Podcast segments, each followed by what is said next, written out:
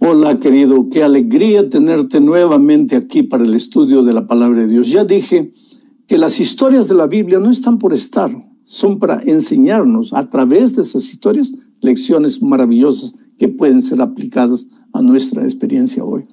Porque tal vez si Dios te hablase así directamente a ti, tú te cerrarías y dirías, no, esto es para mí. Pero cuando tú en la Biblia encuentras una historia, abres los ojos, los oídos, quieres saber a ver qué pasó y sin darte cuenta, Dios te está hablando a través de la historia para hacerte pensar, para hacerte reflexionar en las cosas que tú tienes que corregir en tu vida.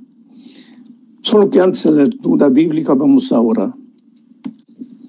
Padre querido que estás en los cielos, Señor, gracias, muchas gracias de todo corazón, Señor, por la bendición que tenemos ahora de estudiar tu palabra. Vamos a estudiar la historia de David, una triste historia. Pero a través de lo que le pasó a David, queremos aprender, porque la vida es aprendizaje, Señor. Cada día aprendemos. Muévete poderosamente entre las personas que están conectadas al mensaje esta noche. Hay mucha gente triste, pasando por el valle del dolor, del sufrimiento. Gente que no entiende por qué sufre en estos tiempos de pandemia, se ha perdido el empleo, la pequeña empresa que habían eh, eh, elaborado ahí se vino abajo, en fin, la gente sufre. Hay gente que está enferma, gente que está perdiendo seres queridos por causa de la enfermedad. Dios mío, ¿a dónde va tu pueblo? ¿A dónde vamos nosotros cuando las cosas no salen bien? Cuando desde el punto de vista humano todo parece perdido. Por favor, tú eres un padre de amor. Escucha el clamor silencioso de cada corazón donde está. Tú conoces el drama que cada persona vive. Haz maravillas en medio de tu pueblo esta noche y háblanos a través del mensaje en el nombre de Jesús. Amén. Oh querido, vamos al texto bíblico.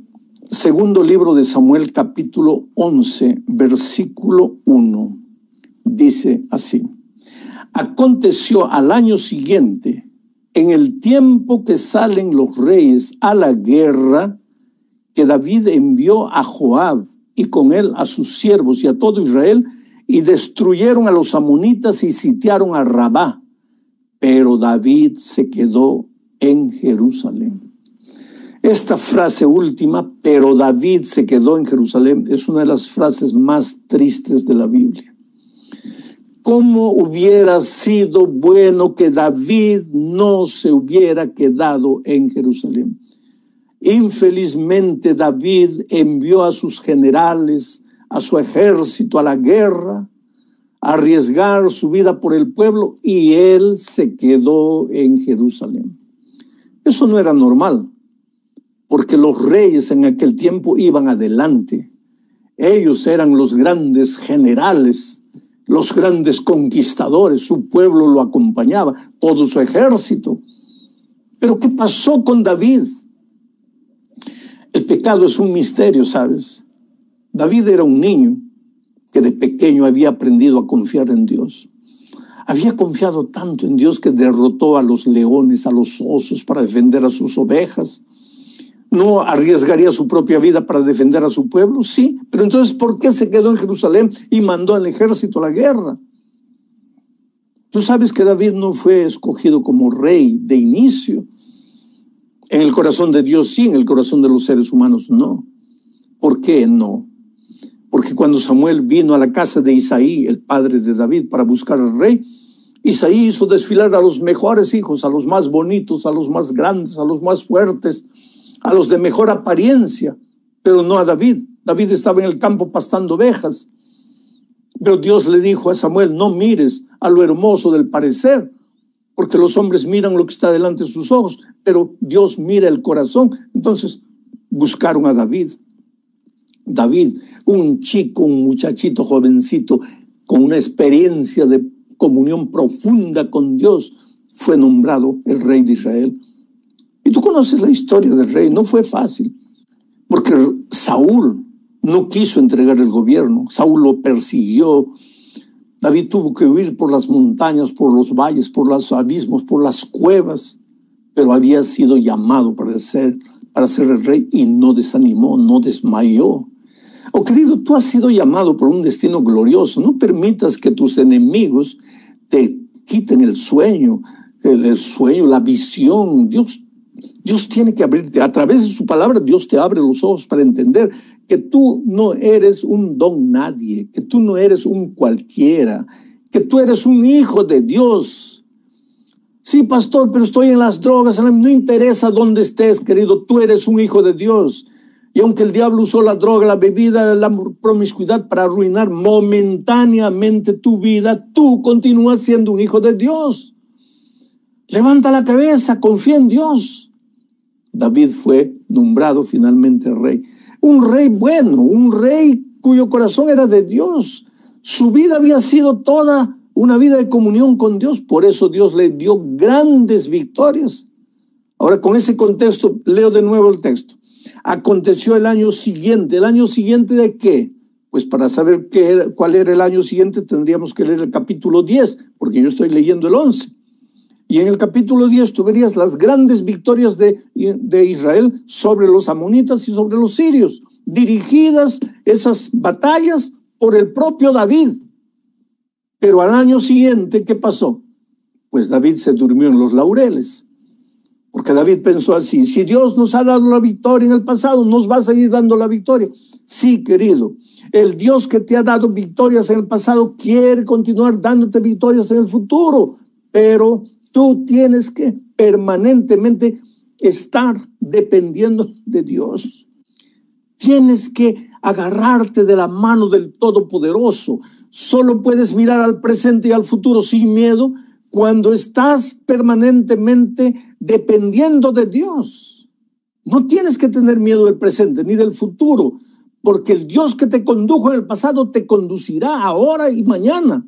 Pero para eso necesitas depender de Dios. Pero por algún motivo, pues David se olvidó, se olvidó de Dios o cayó en, la en el formalismo, en la mediocridad espiritual. Bueno, Dios sí, Dios, ahí está Dios, pero dejó de vivir una vida de comunión con Él. Ahora el texto dice, aconteció al año siguiente, al año siguiente, querido. El año pasado, ¿te acuerdas? Todo era maravilloso, uh, qué planos estabas haciendo. Yo mismo con mi esposa, estamos cumpliendo 50 años de, de matrimonio, queríamos hacer un viaje ahí, pues un viaje para celebrar nuestras bodas de oro. ¿Dónde están nuestros planes? Todo se fue agua abajo. ¿Por qué? Porque los seres humanos hacemos planes. Oh, pero no. Al año siguiente eso le pertenece a Dios. Y al año siguiente pueden suceder cosas que no estaban previstas. Por eso la Biblia enfatiza, hoy es el día de buena nueva, hoy es el día de decisión. No te duermas en los laureles, no te duermas en las bendiciones pasadas. Aprende a depender cada día de Dios. Mira, hoy día las puertas están cerradas, hoy día los negocios están fracasados. Hay un país sudamericano que no voy a dar el nombre, que tenía 5.800 hoteles y cuando se abrieron las puertas de la cuarentena, solamente 3.000 pudieron abrir las puertas porque el resto había fracasado. Restaurantes, aquí en Brasil ya teníamos tantos restaurantes cuando se abrió la cuarentena, mitad de los restaurantes había fracasado. ¿Y cómo quedan los dueños, pequeños empresarios? ¿Y cómo quedan los empleados? Hay crisis, hay crisis en el mundo. En este momento estoy predicando tal vez para un inmigrante que ha perdido su empleo y por causa de la documentación no, no encuentras empleo, estás sufriendo, estás llorando. En esos momentos piensas que Dios no está a tu lado, está a tu lado. Pero querido, lo que quiero decirte es la, el hecho de que nos ha ido bien en el pasado no quiere decir que no nos, que nos va a seguir yendo bien en el futuro, a no ser que aprendas a depender de Dios, a no ser que tu comunión con Dios en el pasado continúe siendo tu comunión hoy y en el futuro. Pero con David no sucedió así. Aconteció que al año siguiente, en el tiempo que los reyes iban a la guerra, es que en esos tiempos se vivía la cultura de la guerra, así como hoy se vive la cultura de la búsqueda de la paz, hasta las Naciones Unidas es una organización establecida para buscar el diálogo. Nosotros hoy día eh, vivimos en el tiempo de los diálogos. Hay que dialogar, la democracia, intercambiar opiniones. Nuestra cultura es diferente, pero en esos tiempos era la cultura de, la guerra. No te gustaba algo, salías a la guerra, conquistabas. Y los soldados vencidos eran esclavos, servidores del ejército vencedor, se apoderaban de las tierras, usaban los esclavos para sembrar las tierras. Era la cultura completamente diferente. Solo que asimismo, en esos tiempos, los reyes no iban a la guerra en cualquier tiempo, sino en el tiempo de la guerra.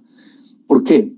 Nadie era loco de ir a la guerra en, en el pleno invierno. Hoy día tal vez sí. Hoy día hasta se preferiría el invierno para sorprender al enemigo, porque la tecnología ha avanzado, hay uniformes con pluma de ganso, hay, hay, hay maneras de eh, calentar al soldado para que no se congele en la guerra, pero en esos tiempos no había nada. Entonces los reyes iban a la guerra en el tiempo de la guerra, o sea, con el buen clima. Y Israel también fue, solo que David se quedó en Jerusalén. ¿Y se quedó haciendo qué? Te voy a leer el texto. Mira lo que dice el capítulo 11, versículo 2. Y sucedió un día, pues que así son las cosas, querido. Hasta ese momento la vida de David había sido una vida de perfección, había andado en los caminos de Dios había seguido las instrucciones divinas, pero sucedió un día. Por eso Pablo dice, aquel que piensa estar firme, cuidado, cuidado, porque un día puede caer. Sucedió un día. A veces hay muchachos que les gusta esos deportes radicales de extremo peligro. Yo siempre digo, perdónenme, queridos, yo, yo soy un viejo que ya ha vivido. Entonces, antes de dar un paso, yo pienso dos veces. Entonces, ¿para qué voy a arriesgar mi vida? Sí, pero no pasa nada, pero sucede un día. No, pero un día, querido, la Biblia está clara, aquí sucedió un día. Ah, no fue siempre, no fue todos los días. Ah, cuando tú piensas que nada va a pasar, ahí pasa. Por eso los accidentes se llaman accidentes. Ahora, que el accidente suceda contra mi voluntad, todo bien, pero que el, accidente suceda porque yo lo busqué, ah, pues hay que ser prudente, hay que pedirle sabiduría a Dios para saber vivir. Entonces sucedió un día, ah, pero la adrenalina, cuidado querido, no es con gasolina que con adrenalina vas a vivir. ¿ah? Vives con sabiduría, la sabiduría divina, no la adrenalina humana.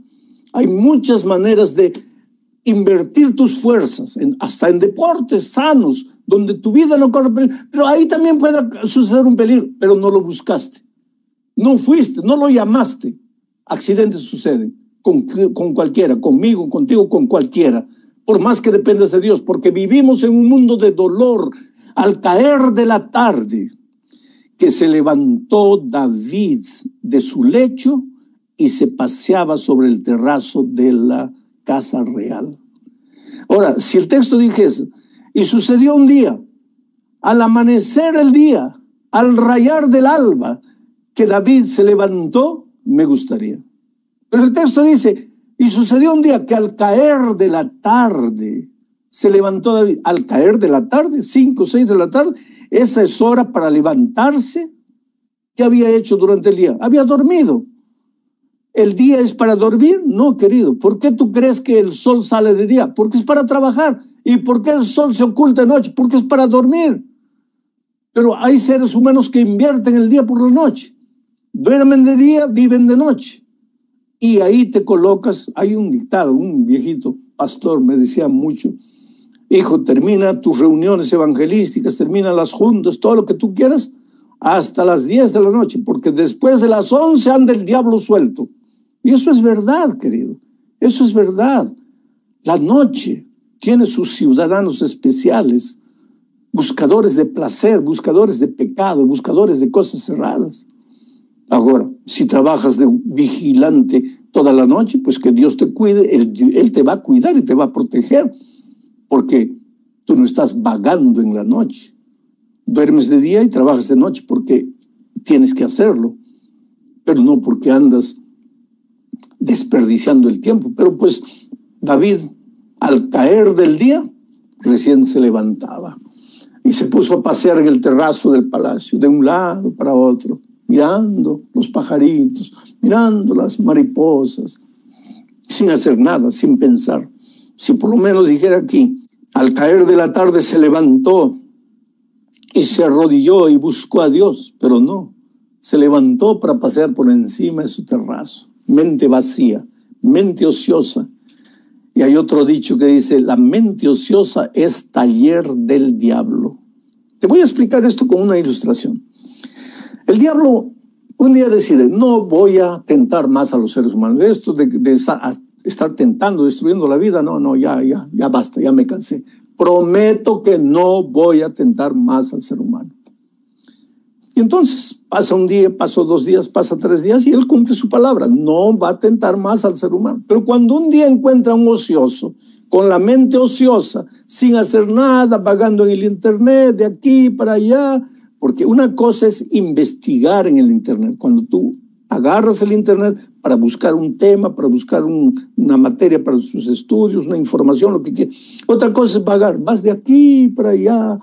Dices, ¿qué estás haciendo? Estoy navegando. No, no estás navegando, estás flotando, llevándote por los vientos de aquí para allá.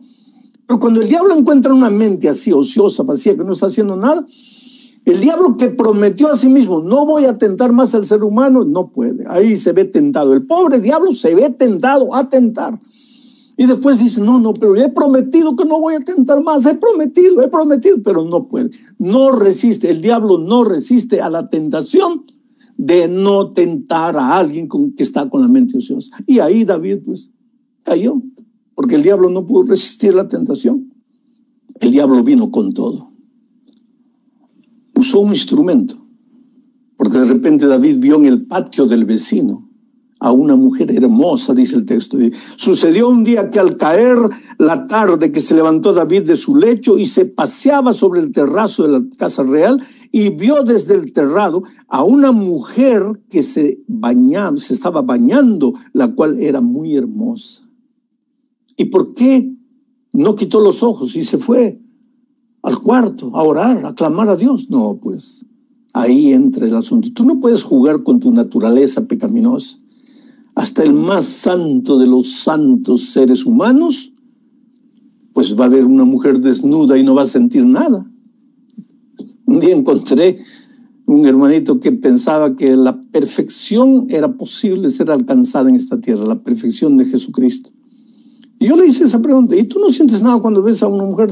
No, pastor, yo, gracias a Dios, ya llegué a ese punto, ya no siento nada. Oh, querido, si no sientes nada, ve al médico, estás enfermo. Porque si eres un ser humano normal, ¿cómo no vas a sentir? Entonces, huye de la tentación, retírate del árbol, ¿para qué estás ahí? ¿Qué quieres ser fiel a Dios en medio de la tentación? Pero David se quedó mirando, mirando, mirando, se enamoró de la mujer. Ahora, él tenía poder, era el, rey, mandó un mensajero, mandó traer a la mujer. ¿Qué mujer se atrevería a decirle no al rey? Ella podría haber dicho, pero tampoco, pues ella también se vio tentada. ¿Qué mujer es llamada por el rey? Ese es un privilegio único. Quiere decir, David usó mal su poder, el poder que Dios le había dado para gobernar al pueblo, para conducir al pueblo a la felicidad fue usada mal. Ese poder fue usado mal por David. Se acostó con la mujer. Al poco tiempo le llegó la noticia. David, estoy embarazada. Estoy esperando un hijo. Ahora, ¿cómo explicar a Urias, el esposo de Betsabé?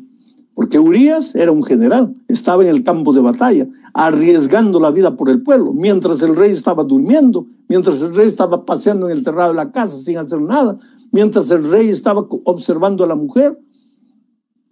Urias estaba dando su vida en el campo de batalla. ¿Cómo podría informársele a Urias que su esposa estaba embarazada si él hace meses estaba en el campo de batalla? Entonces, aquí viene el problema. Porque el problema no es pecar, querido. Entiéndeme bien, no, no estoy diciendo que hay que pecar. Lo que estoy diciendo es que pecaste, pues arrepiéntete. Ve a Dios, llora, clama, suplica perdón. Y Dios te va a perdonar. Porque Dios es misericordioso, grande, perdonador. Él te ama. Hayas hecho lo que hayas hecho, hayas ido a donde sea, Dios te puede transformar. Dios te puede perdonar primero y después transformar. Te perdona y te limpia, te transforma, te purifica. Pero David no. David humanamente comenzó a urdir planes humanos, planes mezquinos, egoístas, rebeldes.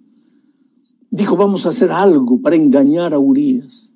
Mandó traer a Urias de la guerra. Le dijo, ve, acuéstate con tu esposa, descansa en casa. Pero Urias le dijo, no, Señor. Nuestro ejército está arriesgando la vida en el campo de batalla, durmiendo al relento, y yo voy a ir a dormir en mi casa. No, Señor.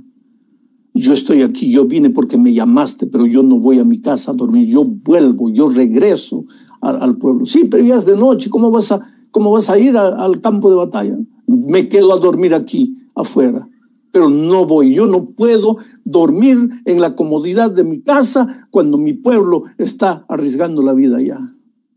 Ese mensaje de, de Urias ya podría haber sido un motivo para hacerlo recapacitar, para hacerlo pensar, pero infelizmente pues el pecado es terrible. Él no veía nada. ¿Por qué? Porque se había apartado de Dios y querido, apartado de Dios, tú no tienes la mínima idea de a dónde puedes llegar, las miserias que tú puedes hacer en la vida. Y David estaba lejos de Dios, entonces no recibió el mensaje. Cerró sus ojos a la advertencia divina que a través del testimonio de Urias le estaba llegando. Hizo de todo. La historia es larga, está en el capítulo 11. Yo no voy a eh, usar mucho tiempo para, describir todo esto. Pero finalmente el rey decidió mandar matar a Urias. Lo llevaron de vuelta a la guerra, lo colocaron en una situación de peligro por orden del rey y lo mataron. El pobre murió. Mira, todos los pecados. Adulterio. Cobardía de no ir con su ejército a la guerra. Adulterio. Intriga política. Abuso del poder tentativa de homicidio y finalmente homicidio. Ahora, si un cristiano comete algo así hoy, va para la prisión. Pero él era el rey, pues. Él, gobernaba. Y el rey no era electo por democracia, por voto de mayoría. Nadie lo podía sacar. Nadie podía hacer una sesión de impedimento. Él era el rey, soberano, como un rey que debía llevar su pueblo a las alturas espirituales con la ayuda de los sacerdotes y de los profetas, como ese rey estaba llevando a su pueblo a una situación tan degradante, escondiendo su propio pecado, mintiendo. Y sabes, después de todo esto, para que su pueblo lo admirara, se casó con la viuda de su general Pobre mi general murió en la guerra dando su vida. Yo voy a redimirlo casándome con la viuda. Mentiroso. Todo estaba escondido. Solo Betsabé, él, David y Dios sabían. Nadie más sabía. Pero querido, a Dios nadie engaña. Y Dios un día llamó al profeta Natán y le dijo, Natán, ve donde el rey. Pero ve con inteligencia, con sabiduría. No le digas, tú eres un pecador, tú has cometido adulterio, tú has cometido asesinato, porque si no, Él te va a mandar matar. Ve con sabiduría. Y la Biblia dice, si alguien tiene falta de sabiduría, pídala a Dios. Y Natán era un profeta que vivía una vida de comunión con Dios y Dios le dio sabiduría. Entonces Natán se presentó al rey y le dijo, oh rey, he venido para que me ayudes. Ahí David abrió los ojos muy bien, has hecho bien, yo soy el rey. ¿Qué quieres que, haga por ti? ¿Cómo quieres que te ayude? ¿Qué consejo quieres que te dé? Y sabiamente Natán le contó una parábola. Y le dijo, mira, mira rey, en una ciudad había un hacendado pobre. Tenía una sola ovejita. En esa misma ciudad había un hacendado rico. Tenía muchas, muchas, muchas ovejas. Un día vino un visitante a visitar la casa del hacendado rico. Y para ofrecerle un banquete, el hacendado rico, en vez de agarrar una de sus tantas ovejas que tenía, mandó matar la única ovejita del soldado pobre. ¿Qué debo hacer en estas circunstancias? Y el rey se encolerizó, encolerizó su rostro rojo golpeó la mesa y dijo, ese miserable rico debe morir. Y en ese momento Natán lo miró con cariño y con amor. Y le dijo, mi rey, ese miserable rico que debe morir, eres tú. Tenías todas las mujeres del reino y te apoderaste de la única mujer de tu general, mandándolo matar.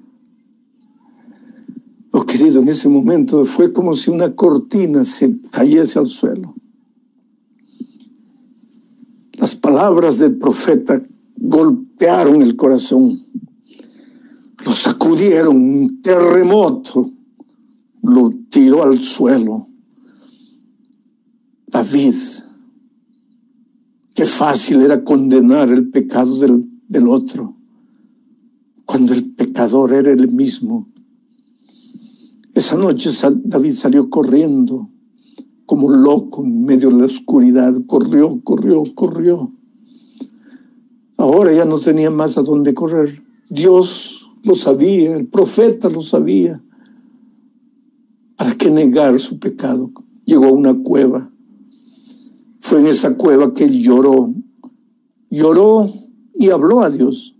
Y sus palabras están registradas en el Salmo 51. ¿Has leído? Léelo después. Y ahí lloró y le dijo, Dios mío, he pecado. En pecado me concibió mi madre. Quiere decir, yo traigo naturaleza pecaminosa. Me he alejado de ti, he endurecido mi corazón. Y llorando le dijo, oh Señor, crea un corazón nuevo dentro de mí. Dame una nueva naturaleza, limpia mi mente, hazme un trasplante de cerebro. Soy un pecador, soy un miserable, no merezco, Señor, estoy perdido, perdóname, no alejas de mí tu Santo Espíritu, sígueme hablando, por favor, no me deseches. Yo sé que no valgo nada, yo sé que soy un miserable, yo sé que no sirvo para nada, pero tú eres Dios de amor. Y tú sabes que Dios lo perdonó. Dios lo transformó. Y de esa cueva David salió como un hombre completamente nuevo, un hombre totalmente diferente. Fue después de ese, de esa, de ese pecado horrible, de esa noche terrible, de su encuentro con su triste pasado, que David fue llamado por Dios el hombre conforme al corazón de Dios, el hombre conforme a mi corazón. Como yo quisiera que Dios un día dijera, Alejandro es el hombre conforme a mi corazón. Pero para eso yo no tengo que mirar a mi historia, a mis actos, a mi comportamiento, a mi conducta. Porque si mirase a eso, tú, yo y todos estaríamos perdidos. Si yo quiero que Dios me diga, Alejandro, el hombre conforme a mi corazón, yo solo tengo que mirar a Dios. Solo tengo que mirar lo que Él hizo en la cruz del Calvario y aprender, como dice Pablo, a no confiar en mis propias fuerzas y a entender que soy un pobre ser humano que puede caer en cualquier momento. aprender a depender de la gracia divina, a no separarme de Jesús en ningún momento. Y después de eso, David se volvió un hombre con tanto brillo espiritual, hizo tantas maravillas en la vida de tanta gente. Solo que la historia de David es una historia pasada. Hoy es el día de buena nueva. Hoy, querido, todo puede ser hecho de nuevo para ti.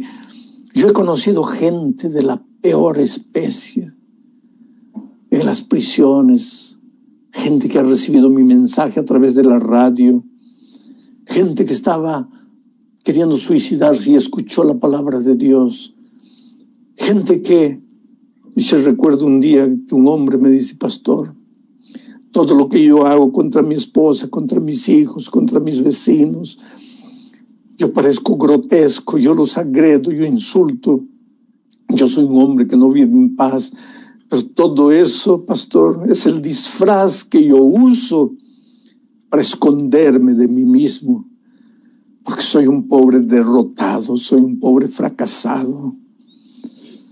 Oh querido, no importa quién seas, no importa cómo vivas, Dios te ama. Dios puede hacerte de nuevo, Dios puede transformarte por completo. En las alturas de Puno, allá en mi país, un día estaba predicando en un estadio para unas 20 mil personas. Un hombre borracho con la garrafa en la mano dice, pastor, usted dice que Dios me ama. Dios puede amar a cualquiera, a mí no, pastor, a mí no. Y estaba borracho con la botella en la mano. Dice, yo soy malo, pastor, yo golpeo a mi esposa, golpeo a mis hijos, yo todo el dinero que gano lo gasto en bebida. ¿Cómo Dios puede amarme? Y yo te respondo hoy, ¿cómo Dios puede amarte? No me preguntes a mí cómo Dios puede amarte, porque yo no sé. Yo mismo no sé cómo Dios puede amarme, pero Dios me ama. Y Dios te ama. Y Dios puede hacer por ti lo que tú no puedes hacer solo. Ven a Jesús, entrégate a Jesús, ríndete a Jesús. Ya estás estudiando la palabra de Dios hace cuánto tiempo. Ya conoces su mensaje hace cuánto tiempo. ¿Qué pasa cuando tú te bautizas? Cuando tú te bautizas, el pastor te toma en sus brazos, te sumerge en el agua. ¿Sabes por qué? porque al sumergirte en el agua estás muriendo la muerte de Cristo. ¿Y qué quiere decir eso? Jesús está muriendo por tus pecados. Por eso Pablo dice, ¿no sabéis que cuando te bautizas, te bautizas en la muerte de Cristo? ¿No sabes que cuando te bautizas, te bautizas en la muerte de Cristo? Cuando tú te bautizas, estás muriendo la muerte de Cristo. Todos tus pecados, mereces morir por tus pecados. Has pecado, has hecho miserias en la vida. Pero en el momento que te bautizas, Cristo muere por tus pecados. ¿Y por qué el pastor te levanta cuando sales del agua? Sin pecado. Para escribir una nueva historia, para vivir una nueva experiencia con Cristo, para agarrarte la mano de Jesús y caminar por la vida sin miedo del pasado, seguro de que ahora eres una nueva criatura, las cosas viejas pasaron y aquí todo se ha hecho de nuevo. Entonces yo te invito en este momento que tú vengas a Jesús, que le entregues la vida a Jesús. Ah, pastor, es que yo soy un pobre viciado en drogas. Ven trayendo tus drogas a Jesús y dile que tú no puedes solo vencer. Pastor, pero yo soy un alcohólico. Ven trayéndole el alcohol, el aguardiente, la cerveza Jesús. Pastor, es que mi corazón está lleno de odio porque la vida me ha maltratado. Pues ven a Jesús trayéndole tu odio Ven cómo estás cargando tus pecados. No quieras tú solito vencer, dejar, abandonar para venir a Jesús después. No. ¿Para qué necesitas de Jesús si tú puedes arreglar tu vida solo? Tú necesitas de Jesús porque tú solo no puedes. Tú eres barro. Tú eres, tú cargas naturaleza pecaminosa. Desde el vientre de tu madre, tú ya traías la naturaleza de maldad Solo Jesús puede cambiarte, transformarte, hacerte un nuevo hombre, una nueva mujer. Es por eso que te digo, ven a Jesús. Él te ama. ¿Qué palabras humanas puedo usar para hacerte entender que Él te ama? Este es el momento de tu decisión. Yo voy a hacer una oración por ti. Pero mientras estoy orando, mira el teléfono que está escrito en la pantalla, la dirección electrónica, manifiesta tu decisión. Y si estás acompañado de un amigo que ya conoce la palabra de Dios, dile a él que quieres bautizarte, que quieres entregarte a Jesús, que quieres rendirte a Él. Oh Padre querido, gracias Señor por tu palabra en este momento. Gracias porque de la experiencia de David aprendemos que no podemos jugar con el pecado. Pero también aprendemos que si hemos pecado, abogado tenemos en Jesucristo el justo, que Él puede perdonarnos y limpiarnos de toda maldad. Oh Señor, haz milagros en, esta, en este momento. Gente que está tomando decisión. Gente que está dudando, que tu espíritu los convenza, que tomen la decisión. Esa decisión no puede ser dejada para la próxima semana ni para el próximo año, es ahora, en este momento, Señor, que tu Espíritu los sacuda, los atormente dulcemente, pero los lleve a la decisión. En el nombre de Jesucristo. Amén.